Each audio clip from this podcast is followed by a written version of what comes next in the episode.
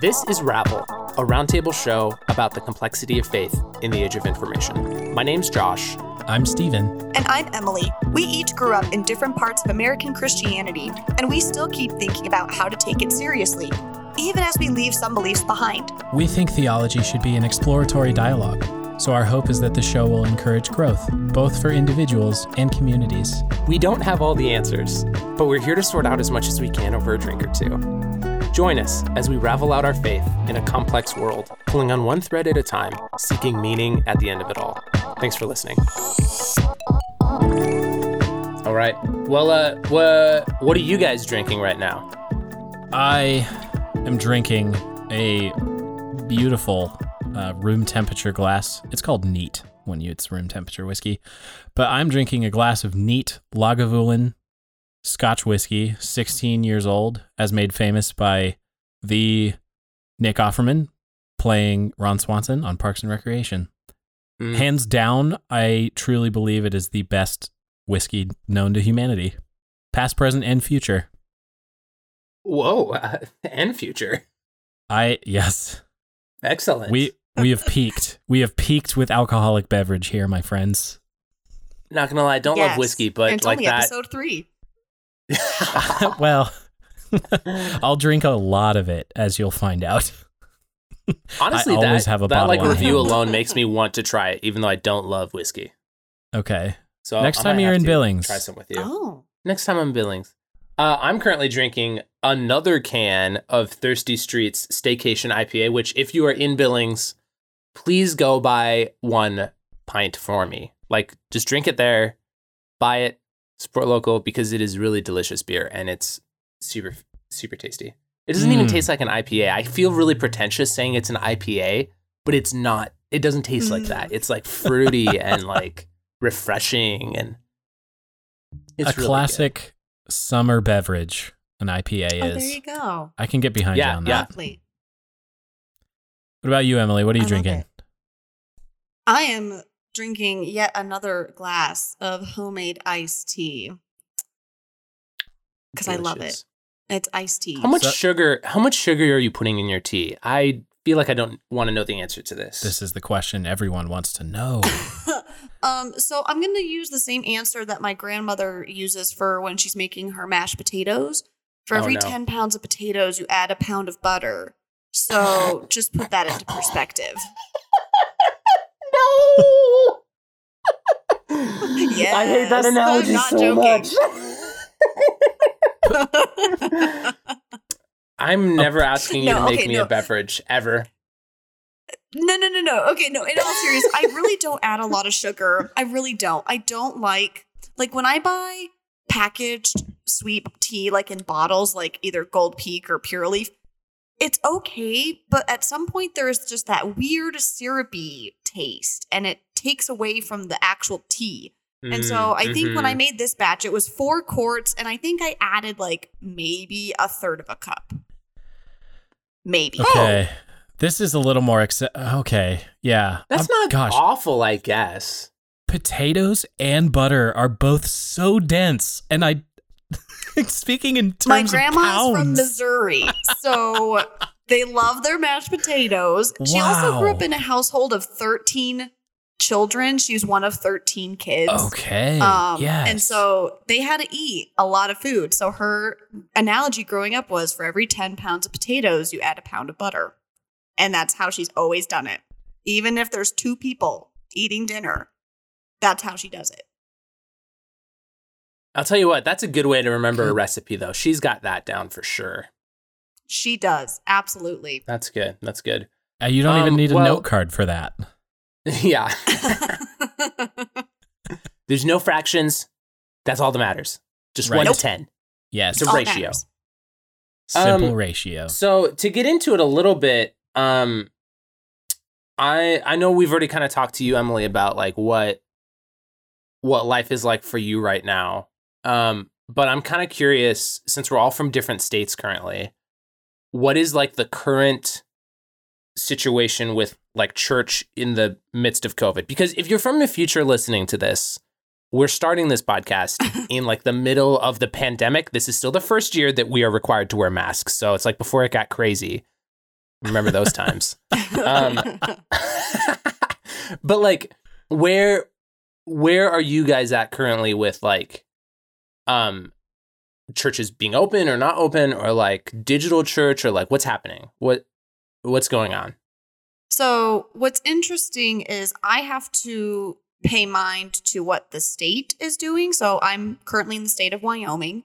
Um, but I also have to pay attention to what my church conference is doing as far as policies. Um, And Oh, what's interesting is our conference is like, oh, don't hold in person services if you meet such and such criteria. Um, which luckily my church does fit that criteria, but they're not coming to church, so we were allowed to open our doors. I don't get that. Don't ask me why. wait a minute. um, wait, no, wait. Explain that a little bit more. I don't. What do you mean? Like your church meets the criteria for not meeting? Right. So we shouldn't be having in person services. But because the people that are attending normally who are above 65 and older um, Oh. are staying home, we have less people coming. So we're allowed to have church in person. Otherwise, we wouldn't be because Oh. of our max number of congregate members coming. Um, so because they're all staying home, we're able to have in-person services. But we are also live streaming. So for those who are staying home, for those who are homebound, um, even those like anyone across anyone in the world actually could tune in to Cody UMC church services on Sunday.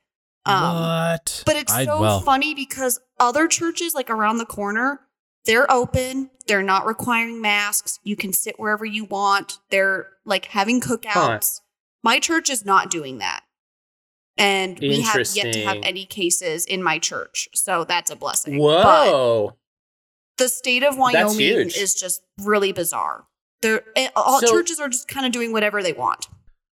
Is Wyoming not under? Were they? You were you guys ever under like a mandatory or quote unquote mandatory like stay at home or mask order or ordinance or anything like that? Yes. And that was in, I believe, May. And I was not here yet at the time. I was still in Chicago, and that is a completely different story. Um, Oh, so it's, but like, they were only they were only required for that for two weeks. Oh. Wow. Yeah. So like technically the mask mandate or whatever is like not enforced right now in Wyoming. Nope. So well that's really interesting. So like all of your like church COVID related stuff is like being enforced by your denomination. Yes. That's fascinating. That seems Yeah. so It- foreign to oh, me. Yeah. it, it is. Whoa. It really is. It really is. Okay, that's interesting. Uh, Steven, I feel like you're another notch up on the bat in this. What what what's going Oh. on with church where you're at right now? Well, uh, before before we get to my quick story, I was curious to ask Emily what what's Oh, kind of I mean, so besides an invisible respiratory virus that causes complications in people who we know are immunocompromised or uh, in the elderly population, what is just kind Of, what's the feeling in the air around COVID in general? Like walking around Cody, Wyoming, are are people mostly dismissive of the of the scale and scope of the thing, or are people taking it seriously just uh, on an individual basis? Uh, I don't know what what's the what's the community like just out and about in town. It's so interesting because Cody is such a tourist hub. We have Yellowstone just about 40 minutes west of us. Um, and I mean, we have other attractions heading further into Wyoming. So, really, we have people coming from all over, and they are the ones who are constantly wearing masks, which is great. But the community of Cody, like some people are skeptical, some people are, you know, cautious, but they don't fully believe in like what's happening. Um, I will say though, I'm very pleased with even those who don't believe it's real, those who think it's a hoax, whatever, they don't make a big scene about it. Like they're not causing a disturbance of, oh, why are you all wearing masks? Or why are the tables six feet apart? Or, you know, whatever. They're they walk into a situation and they're like, oh, okay, like this is the new normal. We get it.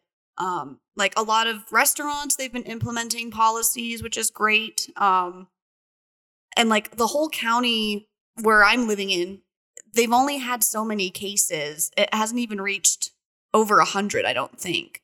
Wow. And even then, okay. we've only had three people die. And so it's like Oh. people are seeing this like, oh, this is a real thing. But I think because we're in small town USA and not some metropolitan area, they don't understand the severity of it. We don't have the population size like other people do. And so they are kind of skeptical of it. But I mean, we're we're hanging in there, but really it's the tourists who are like, "Oh, there's so many people here. We're going to wear a mask." And it's really nice to see. Cuz I was afraid That's- with Sturgis Week happening and everything and Yellowstone Oh, opening up, yeah. people were not going to wear masks, but they are. So it's great. Yeah. Wow. Okay. I isn't it interesting that the the attitude coming from people who travel a lot, like tourists during this season, are the ones who are like, "There's so many people here," but it's it's like you're the people here, right? You showed up. exactly.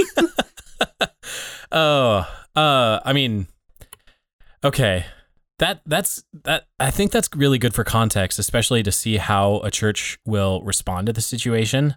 Um, I, it doesn't help that we're kind of in an area that's like in the thick of fire season right now. Like Yellowstone is on fire as we speak. Oh, Uh, what? That's news yeah, to me. like right outside of Old Faithful. Um, a big. Uh, I think the last time I saw a tweet on it, it was like 300 acres or so was on fire. Whoa. yeah, it's like 300 or so. Yeah, so a lot of uh, the smoke that we're dealing with here in Montana and Wyoming is directly from Yellowstone now. It's not just blowing all the way up from California anymore like it was last week. So like I don't, it's interesting. We don't have to talk about this, but it's interesting that uh, air quality now is also something we have to factor into a global pandemic just because smoke just by definition uh, degrades the air quality in such a way that makes Oh, you more yeah, yeah. susceptible to uh, infection or disease or something. So it's like a, a, a weird extra layer that we get to add on top of what is already a very bizarre 2020 as a calendar year, right? Hmm. Yeah. Um, That's a great way to describe it. yeah, like we just have to layer something else on now. Uh, so Josh, to put it in your terms, as the next like notch up the uh up, the baseball bat here or something, here in Billings, um, I guess I'm gonna I'm gonna address these backwards. So here, the general feeling of the community is it's way overblown. Uh, a lot of people here in Billings, being a very red Republican city, because there's a lot of industry here. I think that uh, we could do a sociological study on how much industry impacts kind of a, a political body or a city. But a lot of people here in Billings are very skeptical of the moves that our state governor Bullock is making, um, especially with the mask directive that came down like a month ago. So Mhm. if if you're indoors, um, it's it's recommended. Uh, it's strongly recommended that you wear a mask pretty much whenever you can when you're out in public. Uh, Mhm. Social distancing is still encouraged, and most people comply. I think there's a lot of how do I want to say this? Like a lot of people are just begrudgingly compliant. You can tell Mhm. people are just kind of have an, a- an eye rolling attitude when you go to the grocery store. Some people take it just seriously enough to put the mask, like loop the mask around their ear, but then they just they pull the mask off their nose, which is like you get Totally. that that's okay, whatever. Um, so like some people do that. Some people, it's interesting that like mask wearing has become, sadly, it has become almost a political statement in our area where it's like if you don't wear a mask, uh, it's boy, I'm going to say something I regret here on public in the internet or something, but Do if you if you don't wear a mask, you can kind of guess who they're going to be voting for in November. Let's put it that way. no, that Sure. I, I I hear you. That's that's kind of the Hmm. that's kind of what's in the air here in Billings. So church so that's what it's like on the street. Yeah. What's it like in church? I'm really curious. church has been interesting. at least so yours. Well, so this the the pandemic was kind of the thing that just kicked my wife and I over the edge of uh getting like before the pandemic, we kind of had one foot in and one foot out of our previous church setting, church environment. Mhm. And the pandemic was just kind of what like pushed us out the door and slammed it behind us. Uh, because um in the situation we were in, the the whole church is built on there's one central campus and then there's like these satellite campuses where the the message is broadcast over the screen. There's a local worship band, there's a local campus pastor that mostly does like announcements and hosting and then does work specifically in that city or on small groups or outreach, anything like that. So we were already kind of in a church setting where, I mean, for the first few years, we would constantly be fielding questions from people we know. Like, if you're going to be watching a video in the church building, why don't you just stay at home and watch it on YouTube? Well, like, why don't you just oh, stream oh yeah, that's the a good thing? point. right? Like it's a common critique for Huh. a church model like that, where it's like one central thing where the uh, celebrity pastor preaches from, and then the campus pastors handle like the locality. But like on the flip side, they were like set up for like being a digital church in the pandemic. Absolutely, they were set up. Uh, they had the infrastructure ready to go, so they could just kick everything over to YouTube. Encourage everyone Mhm. to stay home uh, as much as possible. Uh, m- not even making it an option to come to church in person. Like they pretty much just closed the doors for the months of March and April, and started phasing a couple campuses back in in May to see how that g- went in their city. Uh, but uh, during that time, Dixie and I just pretty much made the decision that this isn't where we need to be anymore. So Sure. at our new uh our new church context, which is still very new and like I don't know if we would officially call ourselves members or if the church would even recognize us as such. We're kind of just dabblers at this point, but uh, they were pretty much already set up for the same thing. They they had the same digital infrastructure. They were already live streaming to their website. They were already um, pushing their whole worship service, worship experience onto the internet, uh, on YouTube, stuff like that. So that's kind of what we're in right now. So uh, my my mode of going to church is attending with my friends has typically been going over to a living room uh, with some friends who we know and trust and who like are social distancing responsibly, wearing their masks, like being very careful about who they're in contact with, all that kind of stuff. So we kind of have a group defined f- for ourselves now that we can kind of say these these people are all trustworthy worthy to make sure we're all above board so that if we hang out we're we're communicating well, you know.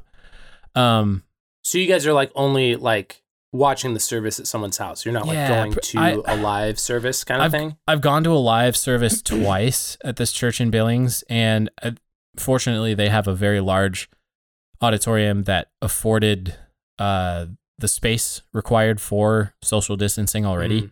So, Mhm. you know, every other row was roped off. Uh, Hmm. families could sit together, but whoever was on the edge count out four chairs uh, past them before somebody else sits down. Kind of really getting into the social distancing thing. Masks, masks again were recommended, but not required. Hmm. Um, but I've Wait, so I've- isn't correct me if I'm wrong, but isn't Montana under like the mandate or whatever still?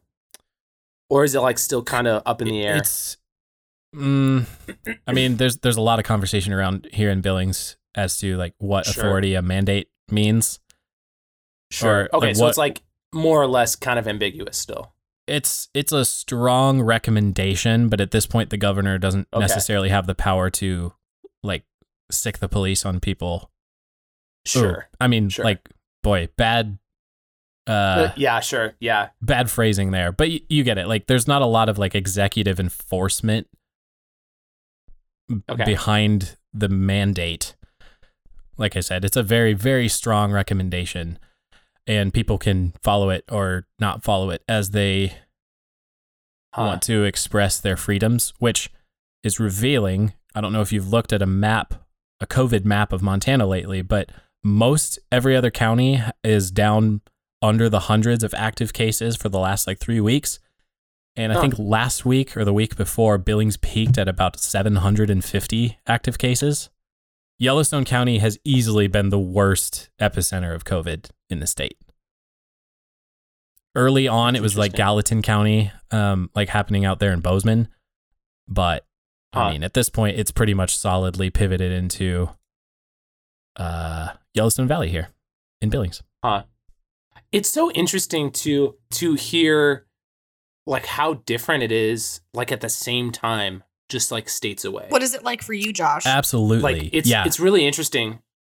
Well, like currently all of the churches to my knowledge are closed and they have been since March. hmm and Washington is like still under the the mask mandate here. And actually it's like changed a couple times and currently the they've placed the onus of responsibility on like the business or organization in which like you'll be inside the building of. And if you are not wearing a mask, even if you're not like an employee or anything, even if you're like a customer or a congregant, I guess, the the organization is subject to heavy fines if like people are in your building not wearing a mask. Oh, okay. So it's it's it's really interesting. Oh, so we've like we've seen the um like kind of like the flip side of the social norm of wearing a mask in that like if you are not wearing a mask like you're kind of going against the norm and like people will look at you weird and I haven't seen any confrontations over it. I haven't had any confrontations but like people will just like go out of their way to like keep their distance and like be not around the people not wearing a mask. It's like Hmm. really rare that you will see someone out on the street not wearing a mask. I mean, granted, like if I go for a walk around my neighborhood, I won't wear a mask, but like if I'm downtown or like on transit or at work, certainly, like you're required to wear a mask legally. sure. Um, right. so but translating that into uh the church scene i was just looking this up like to fact check myself and technically because we're in phase two um religious services can hold services as long as they maintain distancing and they don't exceed 25% of their like fire marshal capacity Wow. or up to 200 people but like okay. I- I don't know. Like, yeah, Wow. Seattle's a big city, but like very few churches, I think, like actually have the amphitheater space to have more than a handful of people with proper distancing. You know what I'm yeah. saying? Right. Yeah. I can think of a couple. Right.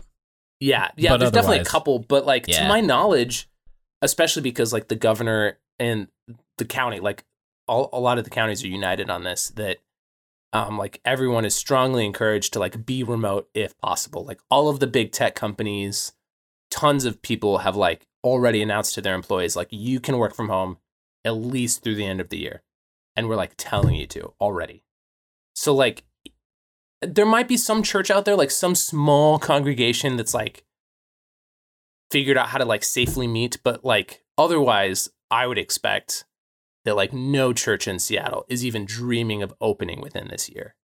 Yeah. And that's just like a Wow. like a wildly contrasted experience to like you guys, I think. right. Well, that's interesting you say that because, like, I'm thinking about my particular congregation and, like, they are just itching to have the doors, like, fully open, to have the services back to normal the way they were. And totally.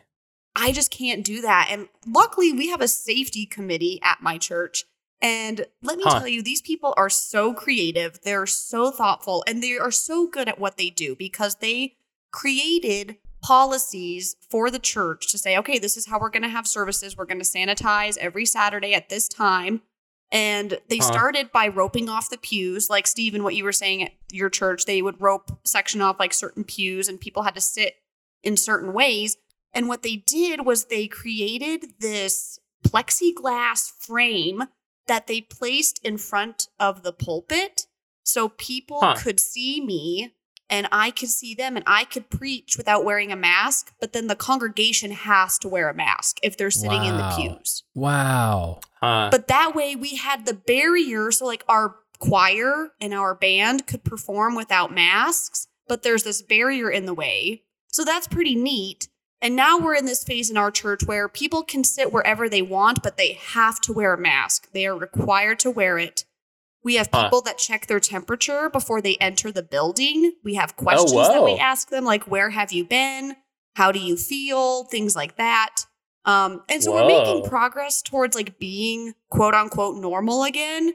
But my congregation just keeps asking, so when are we gonna have fellowship time? When can we have potlucks afterwards? When can we do this and that? And I'm just like, people, we can't yet. Like we are in these Uh. spaces for your safety and for everyone's well-being. And it's so frustrating when people question my authority into saying, like, I care about you. That's why we're not doing this. Like, I don't Hmm. want to have to do five funerals in a week because we were irresponsible about what's happening Hmm. in our Oh, yeah. community. Even if we're not like, you know, Seattle or Chicago or other, or even like Billings.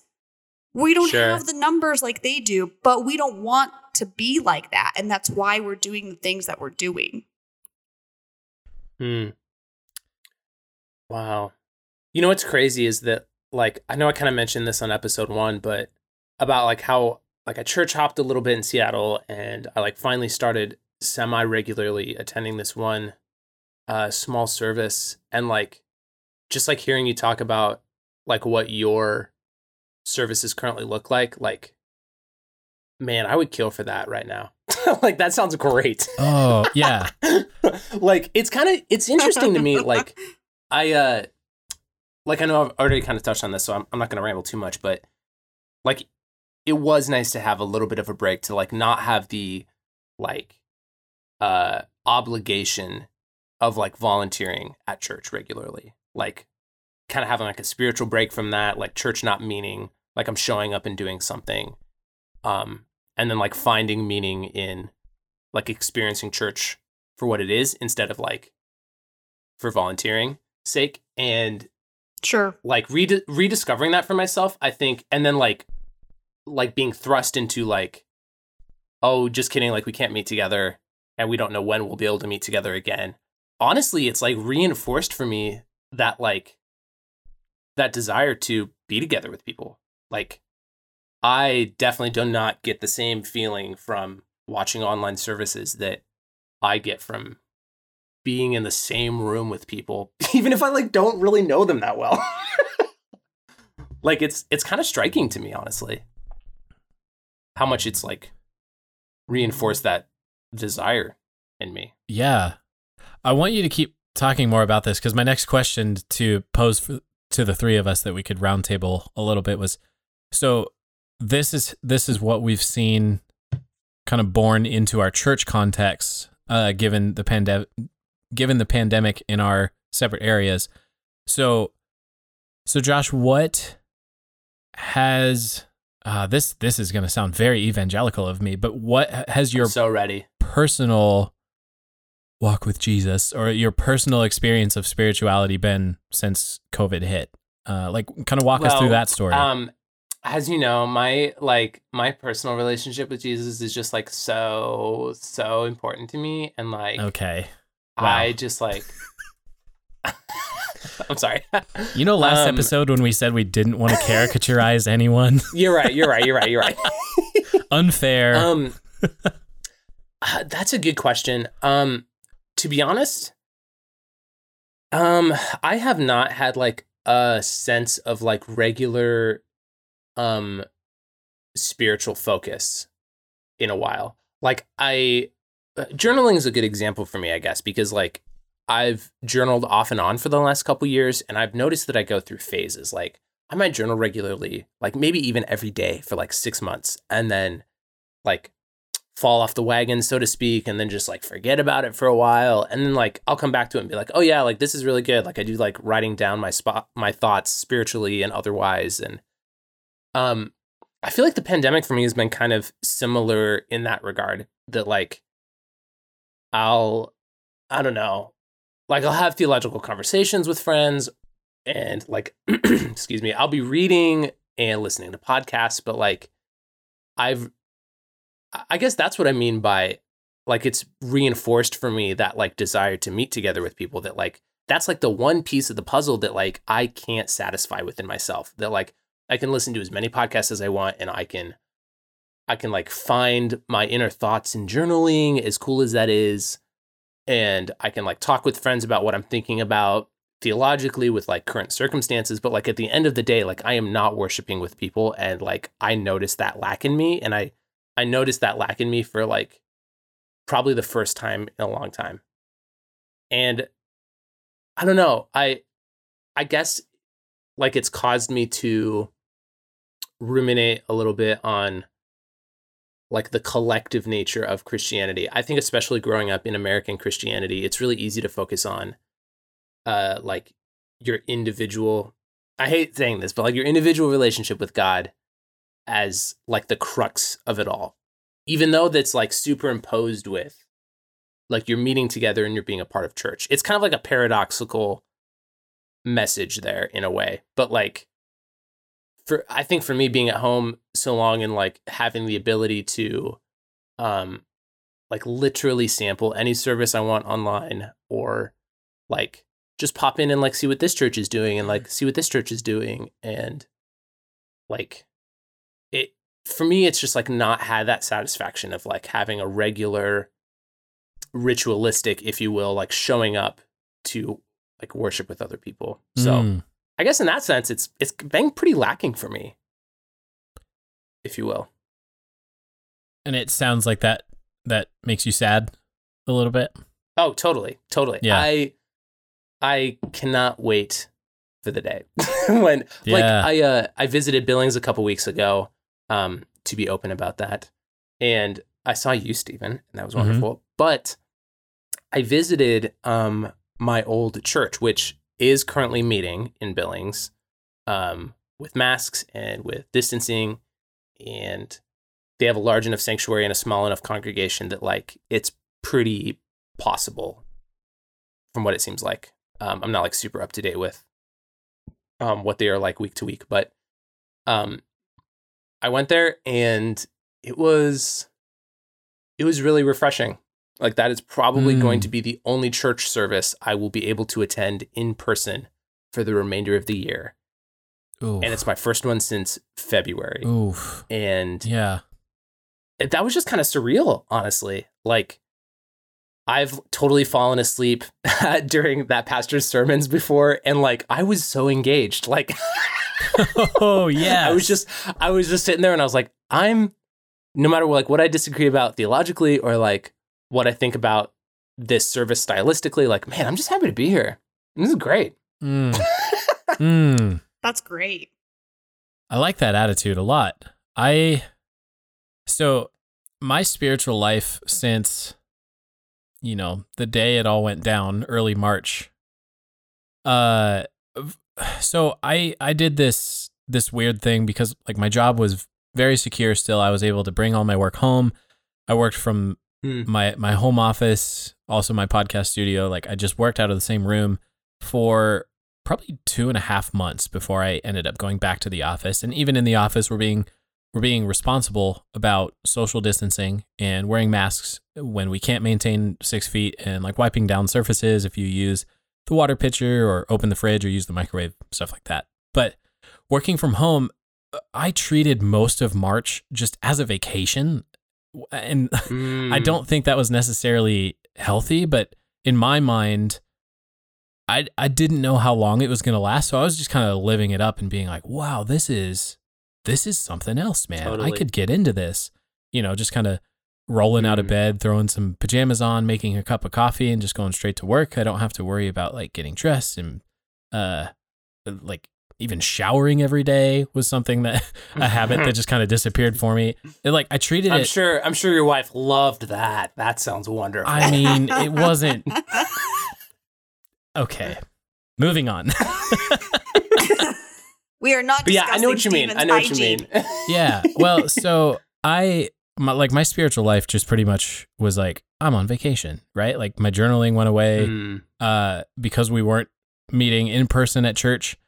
Um I have this Hmm. I have this hang up with attending church online where it's like I get there and you know, like you're watching through YouTube or watching through their website and I, I think I know what you're talking about, Josh, where it's like there's something in the air when you're actually collected with other human beings and like Yeah. in the same room. Cause when you watch it, to me, it's like, I mean, if I'm watching something, there's better stuff to watch, right? Like there's more highly produced, more entertaining things to watch. So like the uh in a weird way, I would describe it almost as like the scales were falling off my eyes in that moment. I was like, I, it almost caused like a disenchantment with the local in-person gathering to me. I was actually I went I Ah. went the opposite way from you and I was like, well, I mean, if this is all we're doing, then I could recreate this. Like I could continue meeting with a small group or even uh even right now just the way we get to play together, tell stories, get together every week and kind of have a common touch point. Like meeting with my Mhm. Dungeons and Dragons group feels like a religious experience to me just in that like it's it's recreating that community. So in that sense, Hmm. I totally get what you're going for. I'm just like in my mind right now the the community that was lost in like a church service I'm not sure like I'm not convinced needs to come back for me personally, right? Um Hmm. which I mean that kind of has to do with, you know, in my spiritual bio in episode 1 I kind of talked about how I was a professional Christian for a little while and now I'm a recovering worship leader. It was like very much uh you know, Josh you already mentioned today something about feeling that unspoken obligation to volunteer or unspoken volun like urge to serve otherwise you kind of feel guilty for like taking up a seat you know Yeah, yeah. um so to me like actually being free from that feeling of obligation literally felt freeing to me like i was like oh. I could explore spirituality in a completely different way because this this setting was like man this feels really disingenuous to say but uh the way this is cynicism for sure so i'm not i'm not saying anyone should think like this because i'm not proud of sure. myself thinking like this, but the way the sermon was starting to sound to me was just like a a weekly Christian TED talk, and the the worship just ended up being like another live concert to me. And to be honest, if I'm going to a live concert, I'd rather it be at a bar where I can like have a drink and hang out. And I don't know, I don't I don't really Sure, I don't sure. really know what I'm where I'm going here, but it's I feel like my Well, spirituality and my spiritual life actually upgraded because I got to finally Hmm. completely sever the tether between me and like American popularized Christianity. And I finally got to like sit in my chair for an hour at a time, spent in intentional contemplative prayer and reading books Hmm. I finally feel free to read because I'm not feeling like a lot of weird social shame about reading Richard Rohr when everyone else thinks I should be reading Judah Smith or whatever. You know, I Right. like that was the context I was in and I finally had a space where it's like, Mhm. I mean, if no one's watching, then I'm finally going to like full on get into it, Mm. you know? And that's kind of where I am That's now. That's kind of that's kind of where I was going with episode 1 is like uh, right now I'm I'm not convinced church in like a classically American expression is what I need. I'm intrigued by a lot more of a uh, liturgical setting, but at the same time, I also want to treat the pandemic seriously and not risk anyone who Right. ha- has already been plugged into a community. Like I'm, I'm so incredibly curious to go to St. Pat's Co-Cathedral um, here in Billings uh, with the Catholic Church. Like I'm Oh, so yeah. intrigued to go to a mass there and just experience what these Hmm. people experience. But also, I don't want to take a seat reserved for someone who has been going there for 50 years, who needs that. Oh. Right? Sure. Yeah, that's like just coming back from the met- from the pandemic and like really wants to be there. Exactly. Like they have something there that I I Hmm. feel a responsibility to actually not interfere with at the moment. Oh, that's interesting. Here's a question that I've been thinking about. Uh, like you kind of brought this up already, so I kind of want to talk about it. Like that kind of like disenchantment or like the the scales falling off your eyes, as it were. Kind of using a Pauline language there. Thank you. Um, How many people do you think will like experience like a I'm I'm not quite sure what else word to use besides like disenchantment, but like when we were like growing up being told that like to be a Christian means have a relationship with Jesus like individually, but paradoxically it also means showing up to church with other people hmm for some reason. Yeah. And like now all of a sudden when like it looks different state to state, but like for a lot of states still, um, you like you either can't or like meeting together is limited and like really restricted. Even in like in Emily's case, I would argue.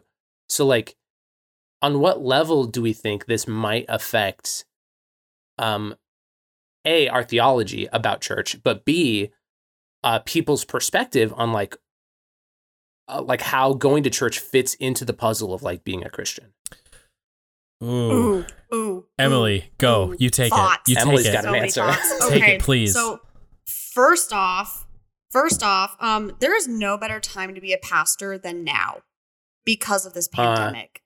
there is so Hot take. much that you can talk about. There is so much that you can talk about. Like I'm using our lectionary Mm. currently, um, and for our New Testament readings, we're focusing a lot in Matthew.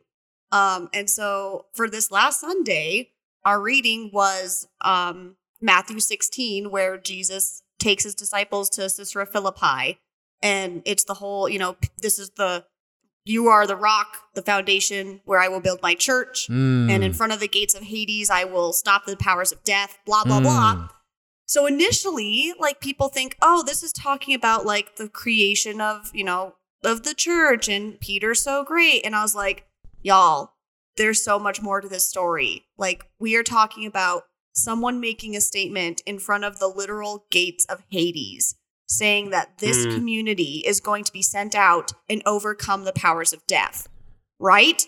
Wasn't thinking I would go that route, but it was great for me to preach on that. And so, if I was to go back Hmm. even further in Matthew, we'd had the story of, you know, Peter walking on water and then, you know, falling and Jesus catching him and saying, Oh, ye of little faith. And there's so many things that you can talk about because of this pandemic. We can talk about how it's not about a lack of faith, it's about how we Mhm. are striving to yearn for God and what does it mean to yearn for God during a pandemic? And I could just go on and on. Like, seriously, Uh. reading scripture through the lens of COVID 19 has been eye opening for me spiritually. It has really forced me to look at scripture and to say, what is it saying for me in the 21st century? Because I don't think first Mhm. century people would understand COVID the way we do. Like, if we were to bring Right. Peter with us, he would probably be like, "What is going on? Like, why are what what is this remote church? Why are you guys not Hmm. gathering? What what is happening?" Mm. we are now reshaping what it means to be in community. And so for me, I've been able to look at scripture, I've been able to pray with members of my church and they ask the question of like what what is God saying to me today during COVID-19? What is God saying to my family? And we can unravel that together and it's really cool because there's a lot that God is saying during this time. Like then it's funny because Josh, you say you're on one spectrum and Steven, you're on the other. I'm kind of in the middle. I'm kind of in this. I I want that community. I want that longing for being with other people and being in an intentional space.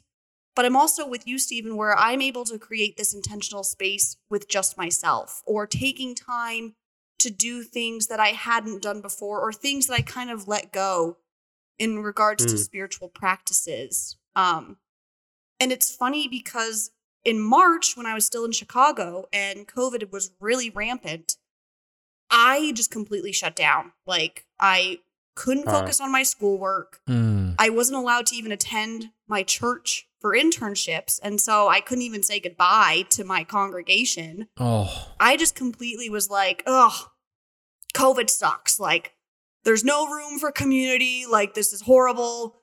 And then as I was getting ready for my appointment, I was like, thinking about how we are given this opportunity to connect on a spiritual level, not just attending a service like online or in community, but actually being spiritual and what it Hmm. means to connect in a way that transcends human understanding. And I don't think that would have happened if COVID wasn't present, in my opinion. I think something like COVID has opened my eyes to what it means to worship. What does it mean to be in community? What does it mean to pray. It's so sad to think that it took a global pandemic to do that, Mm. but I'm glad that Mm. it's happening now and not, you know, a hundred years from now when who knows what it'll look like. But Hmm. it's just a strange time to be in. It's so strange. But at the same time, like I said, being a pastor, I'm I'm I am fulfilling my duties in regards to spiritual care and pastoral care. Thank you, COVID. But also you suck. Man, I really like that perspective.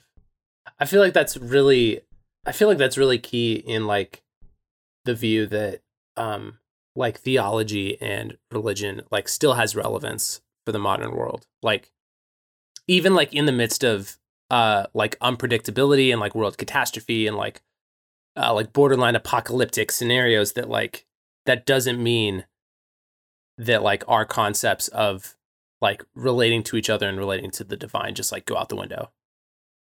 And especially, Especially- like the message of Yeah. loving your neighbor, that has been a huge Yeah. topic in our church of what does it mean to love your neighbor? Well, it means to Mm. wear your mask Mm. when you're in public. It means Preach Mm. it. socially distancing yourself. It means putting yourself aside for the other so that way all can prosper. Like if you truly Mm.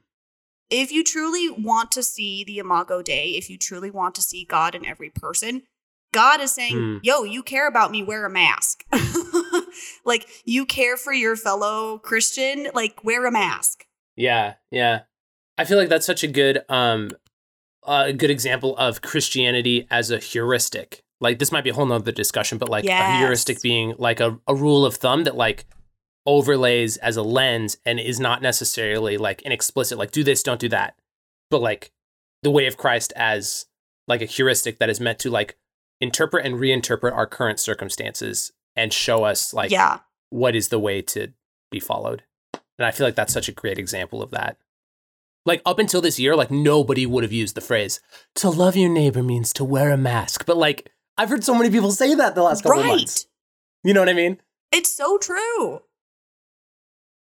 That's really interesting. I love that. I've so I've been I've been puzzling over this concept of community in this kind of age of COVID because I was just talking about uh, this with my mom actually over this weekend.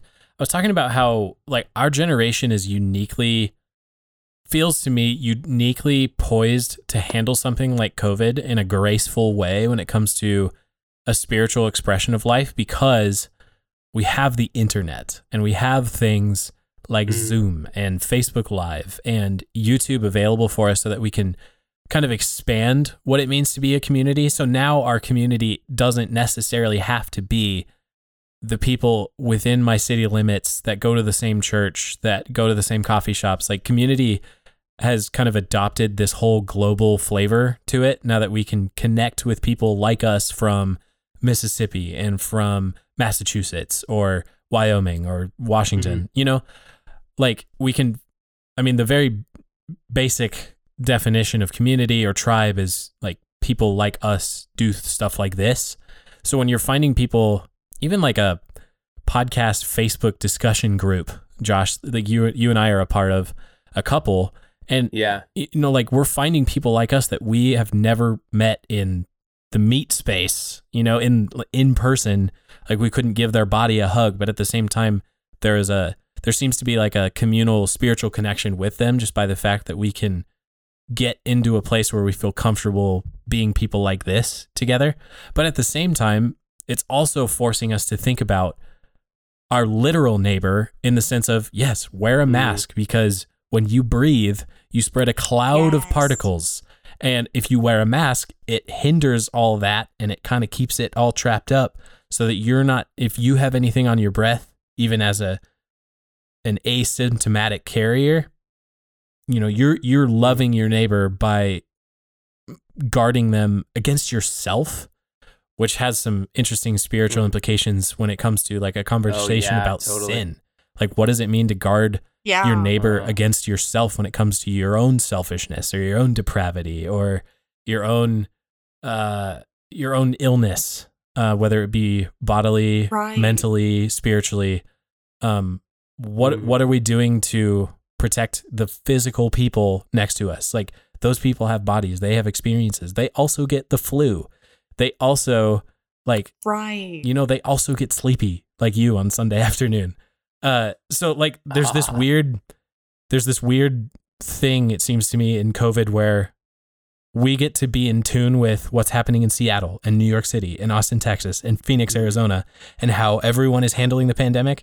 But at the same time, it like it also forces it's like a bifocal lens, right? Like we get to be nearsighted mm. a little bit, and it draws us closer to our city limits, and it also like pushes us out like globally, and you can see like wow, Italy you know, it was rough at the beginning, but they handled it pretty well. And like Sweden, they decided to stay completely open and you know, whether you think that worked or not, that's that's how that happened. Like we get a view of both Mhm. the the macro and the micro.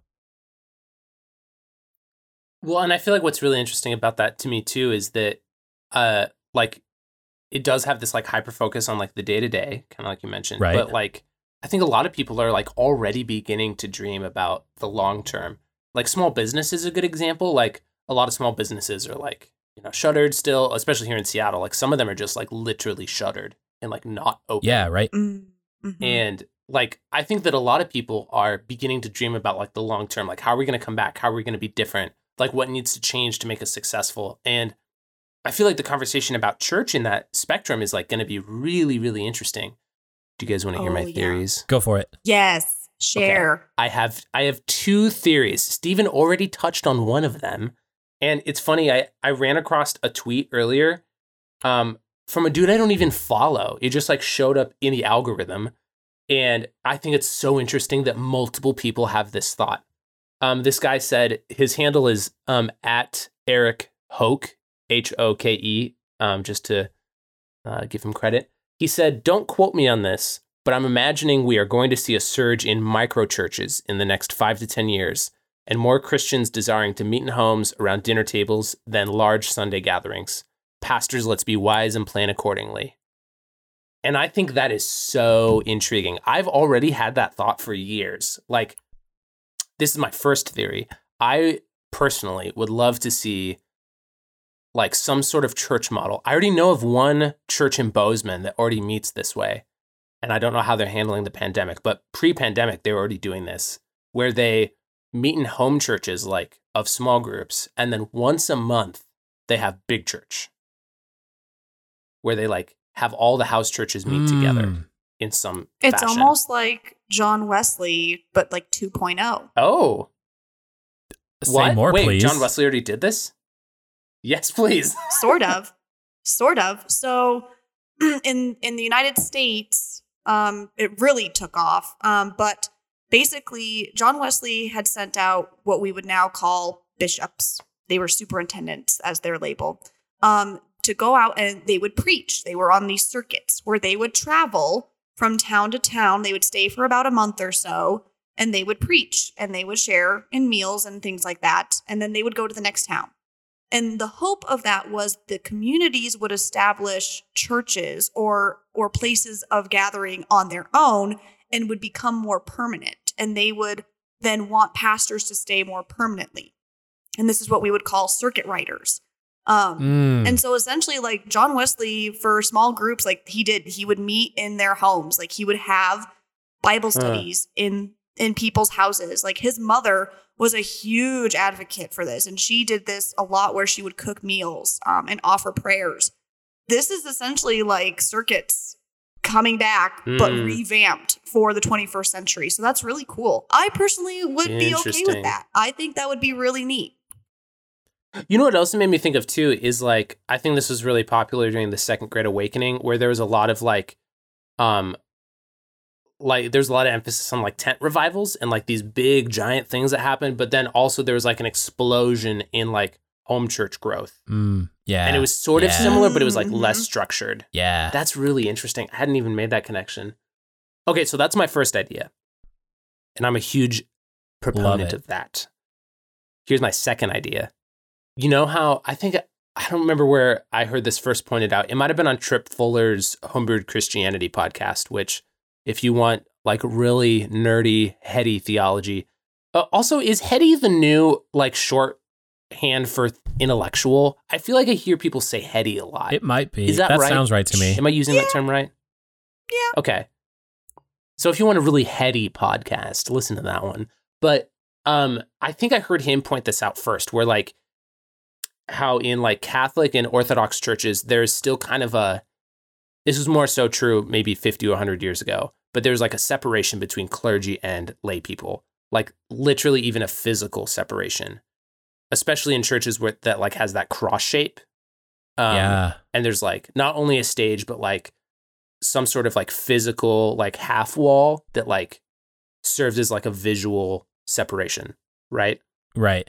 and protestant churches i don't know if this is true of methodism so please correct me emily um Okay. but the more like non-denominational american churches tend to be less separated there's a little bit more curvature rather than like um the sanctuary literally being linear like the clergy is facing the lay people Oh, yeah. but the uh the newer layouts the like modern architecture has lended itself to be like more semicircular so like even if there is a stage and like there's some sort of like physical elevation there's not nearly as much like design centered around like clergy being separated from lay people. Do you feel like that's true in methodism? I'm It- curious. Well, it really depends on the the literal building itself. Um, okay. So I know like the church that I was interning at in Elk Grove, Illinois, their building was an octagon. And so the pews went oh. seven out of the eight sides of the building. whoa And so then the pastor was kind of preaching in the middle. Whereas my church here, it's very linear where I am facing the congregation. So it really just depends on the building and how they are utilizing that worship space. Huge fan of the octagon, by the way. Wow. yeah yeah It was so love cool. that. I loved it. It was such a small building too, so it was very intimate. Um, but yeah, it was super neat. I loved it. do you know if the octagon building was much newer off the top of your head Oh no. Oh no, it was older. Oh. much older. It was built like over a hundred years ago. Whoa, that's fascinating. Okay, anyway, my theory is slash my my what I would push for is like a completion of that octagon or circle. Mm, Um, mhm.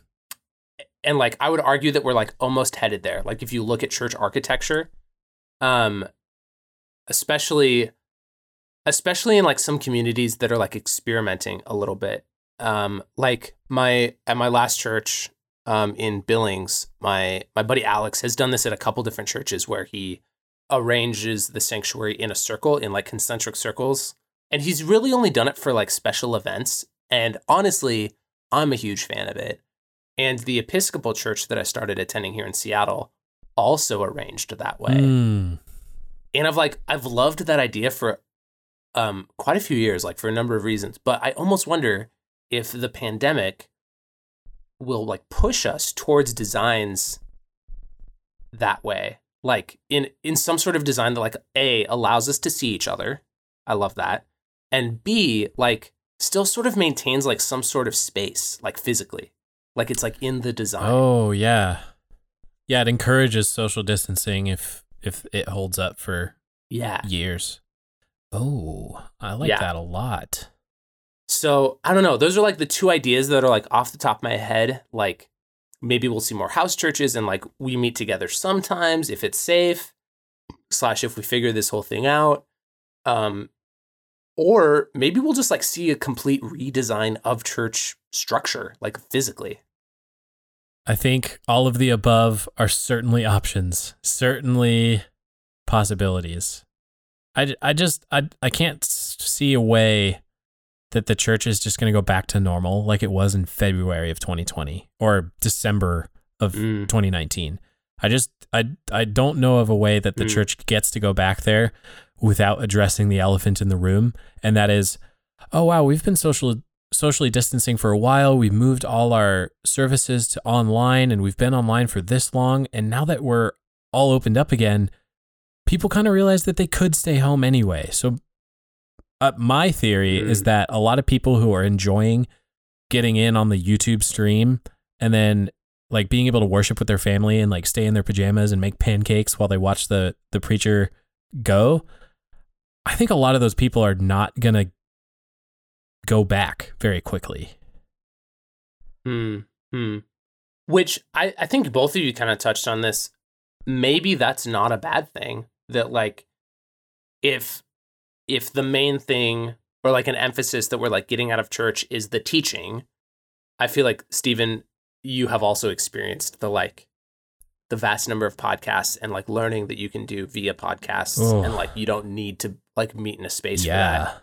So like if like this is the thing that like gets people on board with like, oh, I can learn literally learn remotely. Like I can learn about Christianity and my faith and God and I don't have to like be somewhere to do it. I can do it from anywhere. Right.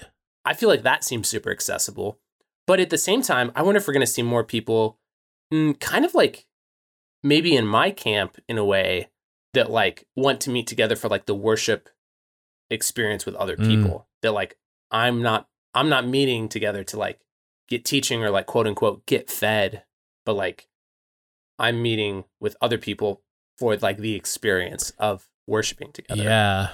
I, And they're like there's something different about that. Uh, There definitely is. I, I think that also kind of gets to denominational difference. Like Catholics, Episcopals, Methodists, even kind of spend a lot less time doing a lot of talking. Like, I don't know, Emily, maybe you, you can fact check me here, but my experience of Methodist, like a Methodist church or a, a homily at Catholic Mass is like 10, 15, 20 minutes at the max.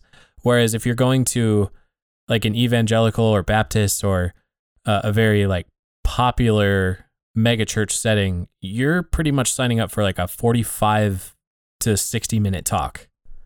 Oh yeah, no. I my longest has been 17 minutes. Wow. I have known Methodist pastors at least to go as short as 6. wow. And even I, that's too short for me. Whoa. Um so it you I would say the average is between 10 to 15 minutes Yeah. for for at least Methodist preaching. And that's cuz we follow sort of like there's outlines like there's a four-page sermon style of writing. There's yeah. narrative style of writing a sermon. So it really just depends on what outline, if you even use an outline. Some people, like I sometimes don't use a manuscript at all. I just kind of go Mhm. up there and I know what the scripture is and I'm just going to kind of improv it, so to speak. Um, but even then, when I do that, it's still not beyond 15 minutes. Okay. Yeah, see, and I think it, it comes down to uh like liturgical flavor or worship experience flavor for it might, Josh, I guess my to to expand my theory a little bit, it might come down to if you are a person predisposed to enjoy something more like Emily's sermons, then like Sure. getting together, gathering in community, uh, taking Eucharist every week, uh, saying the prayers together, doing the sign of the cross, all these things, like a very like liturgical motions to it. I think that Yeah, might yeah. that might draw people back because the experience is less in what being talked at, and it's more like acting in community together, like acting out the scriptures in a way, like performing the mass together. Whereas, uh, again, it, it, it I guess I mean mean it mostly derogatory, but like showing up for the Christian TED Talk, I think a lot of people are going to realize that that was kind of what was happening. And I mean, you can get you can literally get TED Talks on the internet too. So Right. Yeah, like even before the pandemic, like you could really listen to most pastors Right. Yeah. Like you could even listen to my dad's church, which like barely understands the internet as a way to like broadcast Yeah. church. Like you could listen to him. Um, Steven, you brought up uh, this point that I think is really interesting about um the possibility that well, actually, I was thinking about this with Emily too. Like you kind of touched on this with like people are literally missing potlucks and fellowship. Yep. Like, Yep.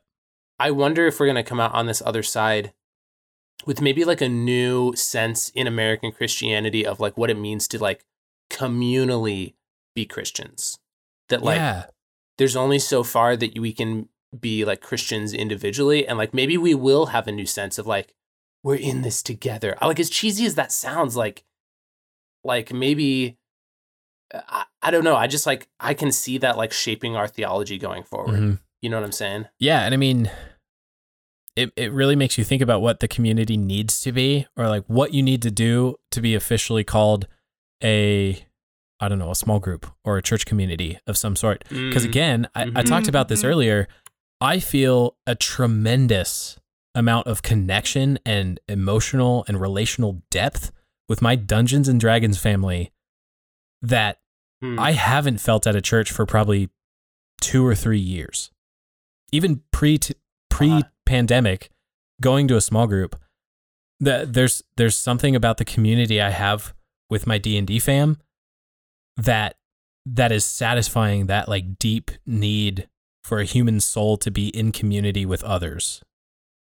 Uh, so like Mm. I don't know. Maybe we could uh leave a cliffhanger on this episode and we could just say like let's talk about community and what would be required to call it like a church meeting or Ooh, yeah. or- yeah, I like that. or something like that because I you know like like that. like we get together to play D&D and we eat food and we drink good drinks and we tell stories together and we play games and we create these worlds in our minds Mm. and at the same time like we're having real moments of emotion like engaging with the story role playing through and it's almost like a like a lectio divina type way of engaging your mind in something so you know like the lectio divina method of reading Mhm. scripture is place yourself into the prodigal son like who do you want to be this time what and, and imagine Mhm. what it would be like to be the older son or the father or the younger son Mhm. and I don't know, D and D does that for me. Or the calf. But what would that count? Like if Yeah. I told people, yeah, I go to church every Friday night and we play D and D, like would people give me the side eye and be like, you didn't do church then? Uh, because I feel like I did. sure. You know? Mm. Yeah, we should. Yeah, that needs to be a whole episode. I think. Okay. the idea of community. oh, that's good though.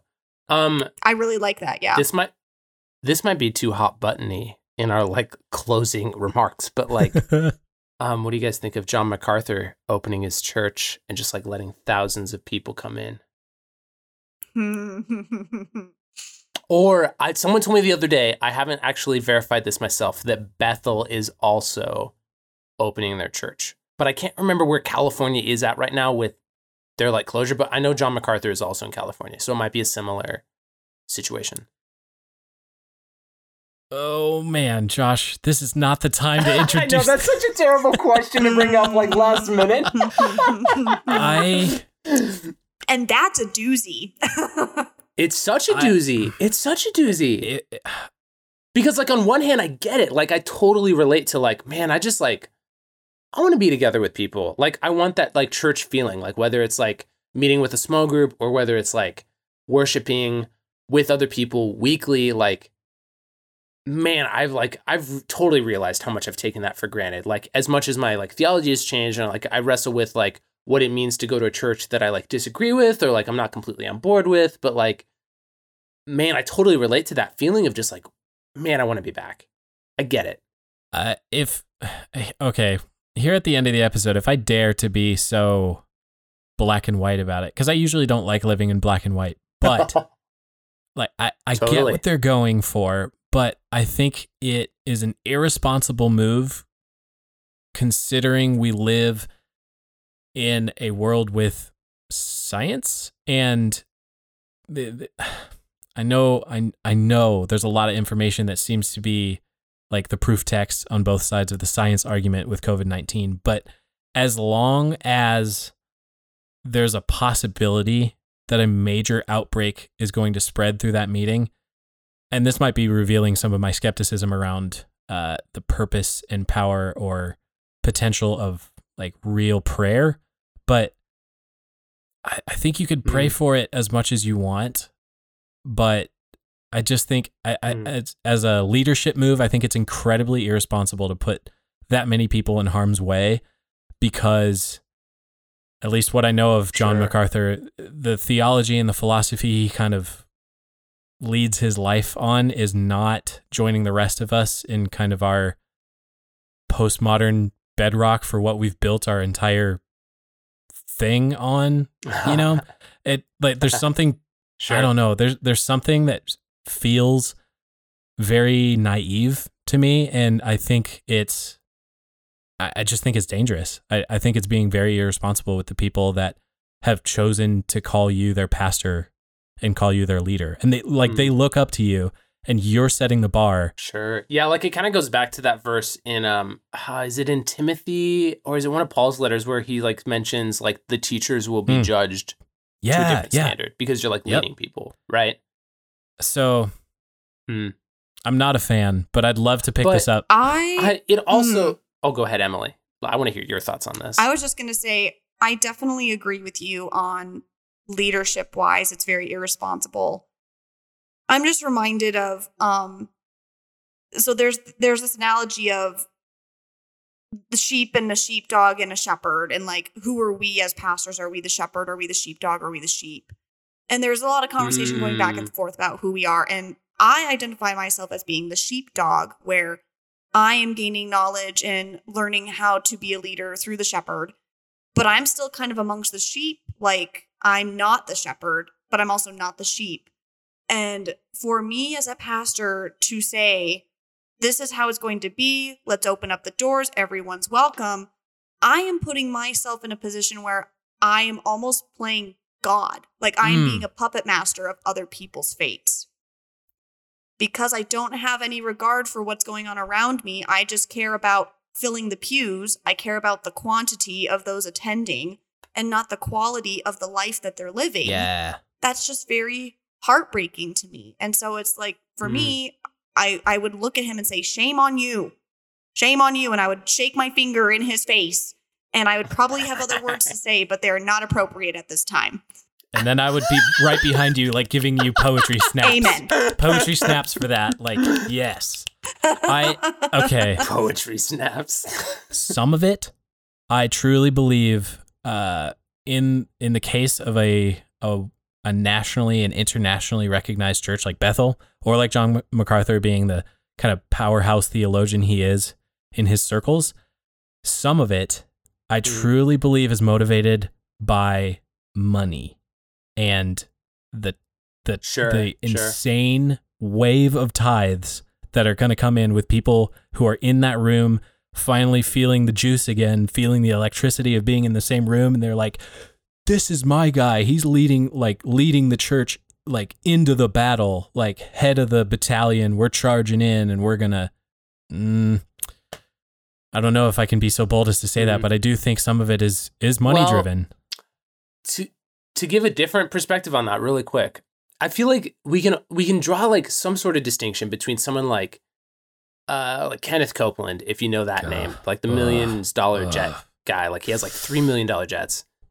And someone like john macarthur who like in some ways i honestly think he thinks he's making the right decision.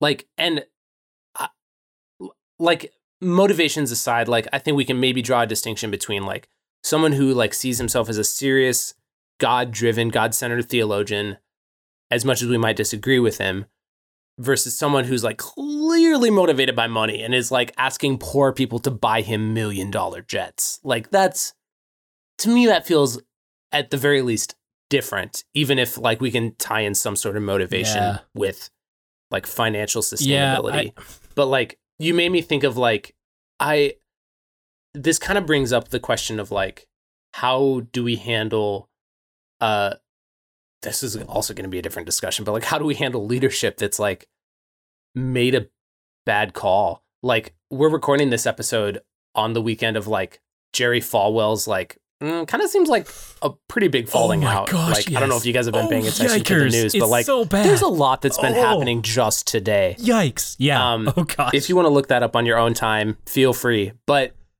um I just listened to this episode which I there's very few episodes that I would recommend for anybody and very few podcasts, but like I just listened to this um small series of episodes from Malcolm Gladwell's uh revisionist history show. And I don't remember the names off the top of my head, but if you just Google like Jesuits, I'm sure you would find it Yep. because he just did this three part series on the Jesuit way of thinking.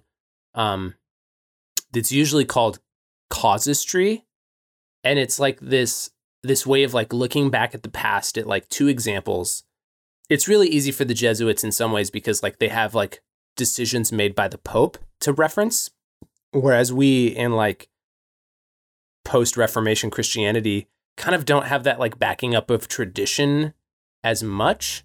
But like their their way of thinking about it is like let's to like deal with this modern problem, let's look back at like the two closest things or like two contrasting things about that like sort of relate to this issue and think about it on like two sides of the same coin. Like, is it closer to number one or is it closer to number two? And like that will guide us in like going forward from here.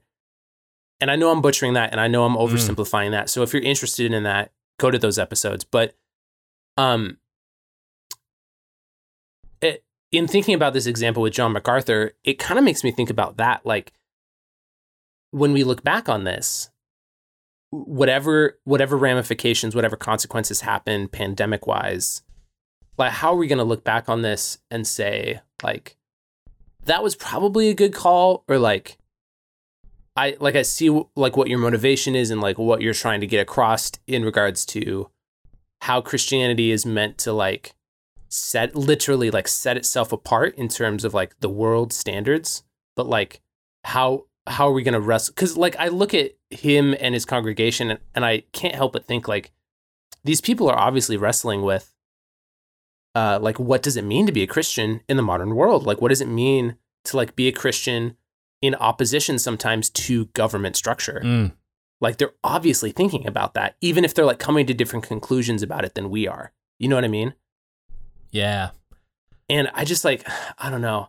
I just like can't help but think about like how we're gonna look back at this and like see two very distinct, at least two very different, distinct responses to how did the American Christian Church respond to the government trying to um, quote unquote save us from a pandemic? And I think we're going to see some really differing data. Yeah. Yeah. Oh yeah, for sure. It it 10 years from now, 50 years from now, who knows what community and church will look like and what we will learn from this moment. You know what I mean? It's just so Mm-hmm. it could really go in any direction. It and we just don't know how how politics will be involved, how science will be involved, and you know, will that Mm. re- like will the CDC reinforce what worship will look like because there are going to be guidelines as far as health codes Mm. and insurance. Like there's Oh, just so many sure, things sure. to think about. It'll be so weird. I didn't even think about insurance. That's interesting. Yeah, because Yeah. like our Ah, church that's a good insurance has policies that we have to follow. Otherwise, we have fines to pay, we lose coverage, things like that. It's Whoa. Yeah. Oh, that's fascinating. Wowzers. Man, we should talk about community next time. I feel like that'll be a really interesting conversation. Episode four I agree. Community in COVID. Community, like what even is it, you know? Right. Let's just define it once and for all. Us 20 year old somethings. you know, community is really just the word koinonia, and in the Greek it means community. Nice. Nice. Well, Thank you, Josh. You're welcome. my goodness. Yes. Oh man. I think, guys, that kind of buttons up what will be a pretty typical episode for us. We start with one topic and we just kind of ask each other questions and pull on the thread, see where we go. We ov- and it unravels. oh my gosh, we obviously ended up in a weird place there with with California churches completely opening. Yeah, we did. Mm, so, I mean, th- these are the potentials with every episode. I'm I'm really excited for it. honestly i really liked starting with this topic because i feel like in i feel like this is a situation that for a lot of people has been the first like ever evolving situation where like there's always Oh. something new there's always something Yeah. relevant and like i don't think this is a new thing this isn't like a new concept for christianity and religion Yeah. like it's always a conversation like there's always something new that's happening that we like have to think about through our religious and spiritual Mhm. lens and like i think that the pandemic is like i hope is just like revealing that to people more Yeah, absolutely. Well, and, and saying it like Emily did when she was talking about her church experience right now being a pastor, it's like scripture has a completely Yeah, yeah. new tint to it. Like when you put the lens of COVID 19 Oh, yeah. on top of scripture, new things are coming alive and new things are popping out of it that you would not have gotten a context Mhm. for in t- 2018. You know, Yeah, that's a good point. it's very good. Okay, well, to wrap up, then, friends. Uh, first of all, thank you to Louie Zong for the use of his song "In Full Color" off of his album Here. Find his work on Spotify and Bandcamp, and go jam the heck out of it. It's such good music. Go jam. It is so good. Honestly, it is. Yeah. There's an album like dedicated to French fries, and it's wonderful. Yeah, he has a lot of good concept work. Yeah, it's good. Get into it. Also, if you want to follow us anywhere, um, you can find it in the show notes, but you can find the show on Instagram and Twitter at RavelPod. Uh, you can also follow us individually on Twitter, especially. We're all there. Also, if you want to give us a rating, if you happen to love us or if you happen to hate us, feel free to review us um, on either Apple Podcasts or if you don't have Apple, you can review us on Facebook as well. That really helps us um, get found by other people who want to be part of the conversation and who are interested in theology in the modern world. So we'd we'd love it if you'd share us too. Absolutely. Yeah. Think of one friend that you think might enjoy a conversation like this and just text them a link wherever you're listening to this. If you're listening on Pocket Cast or Spotify or Apple, just let them know that the podcast exists and just tell them, hey, these guys, uh, I think, had a pretty interesting conversation and I think you'd get something out of it. Uh, that's very often how I find the podcasts I listen to is a personal recommendation, Yeah, you know, from a coworker saying, wow, Reply All is fantastic. And I hadn't heard of Reply All for some reason. I was like, wow, I agree. I like this show a lot. So it really works for podcasts. That's why we always ask for it. It, sometimes I get self conscious about asking for like ratings and reviews and recommendations and stuff, but it it's really how podcasts grow. It's like we're, podcasts to me are designed to be this long form type of conversation. I know there are shows formatted around a five minute like blog post essentially or something, but this feels like it's getting back to the roots of what podcasting started as back in like 2008, 2009. Yes. And I'm just very excited to be a part of it, especially with you and Josh. You being Emily, my goodness. Oh. Uh, I love it. I'm loving this project. Emily, to sign us off, would you? Also, I don't know if we mentioned this in. Oh, sorry. I, I was just gonna say really quick. I don't know if we mentioned this in uh, episode one, but I am personally excited to see like how our personal faith and beliefs like kind of change and shift and like reinforce over time. And if you're listening to this too, I think that I'm I'm really excited for you to experience that with us and like experience that in yourself too because as as much as we can see as uh like the the ever changing world is like giving us new perspectives um i think that we should expect that a show like this would show us the same thing. So i'm also excited for that. Um but yeah like you were saying steven um emily will you give us a a benediction to leave? Absolutely. As we leave this time and this space together, remember what it means to love your neighbor. Remember what it means to ravel together as we tug on these threads and enter into deep and authentic and intentional dialogue. Um, and just know that we're doing this together, folks. We are in this in the long run, raveling one thread at a time. We've got this, and it's gonna be good. It's gonna be good. It's gonna be good.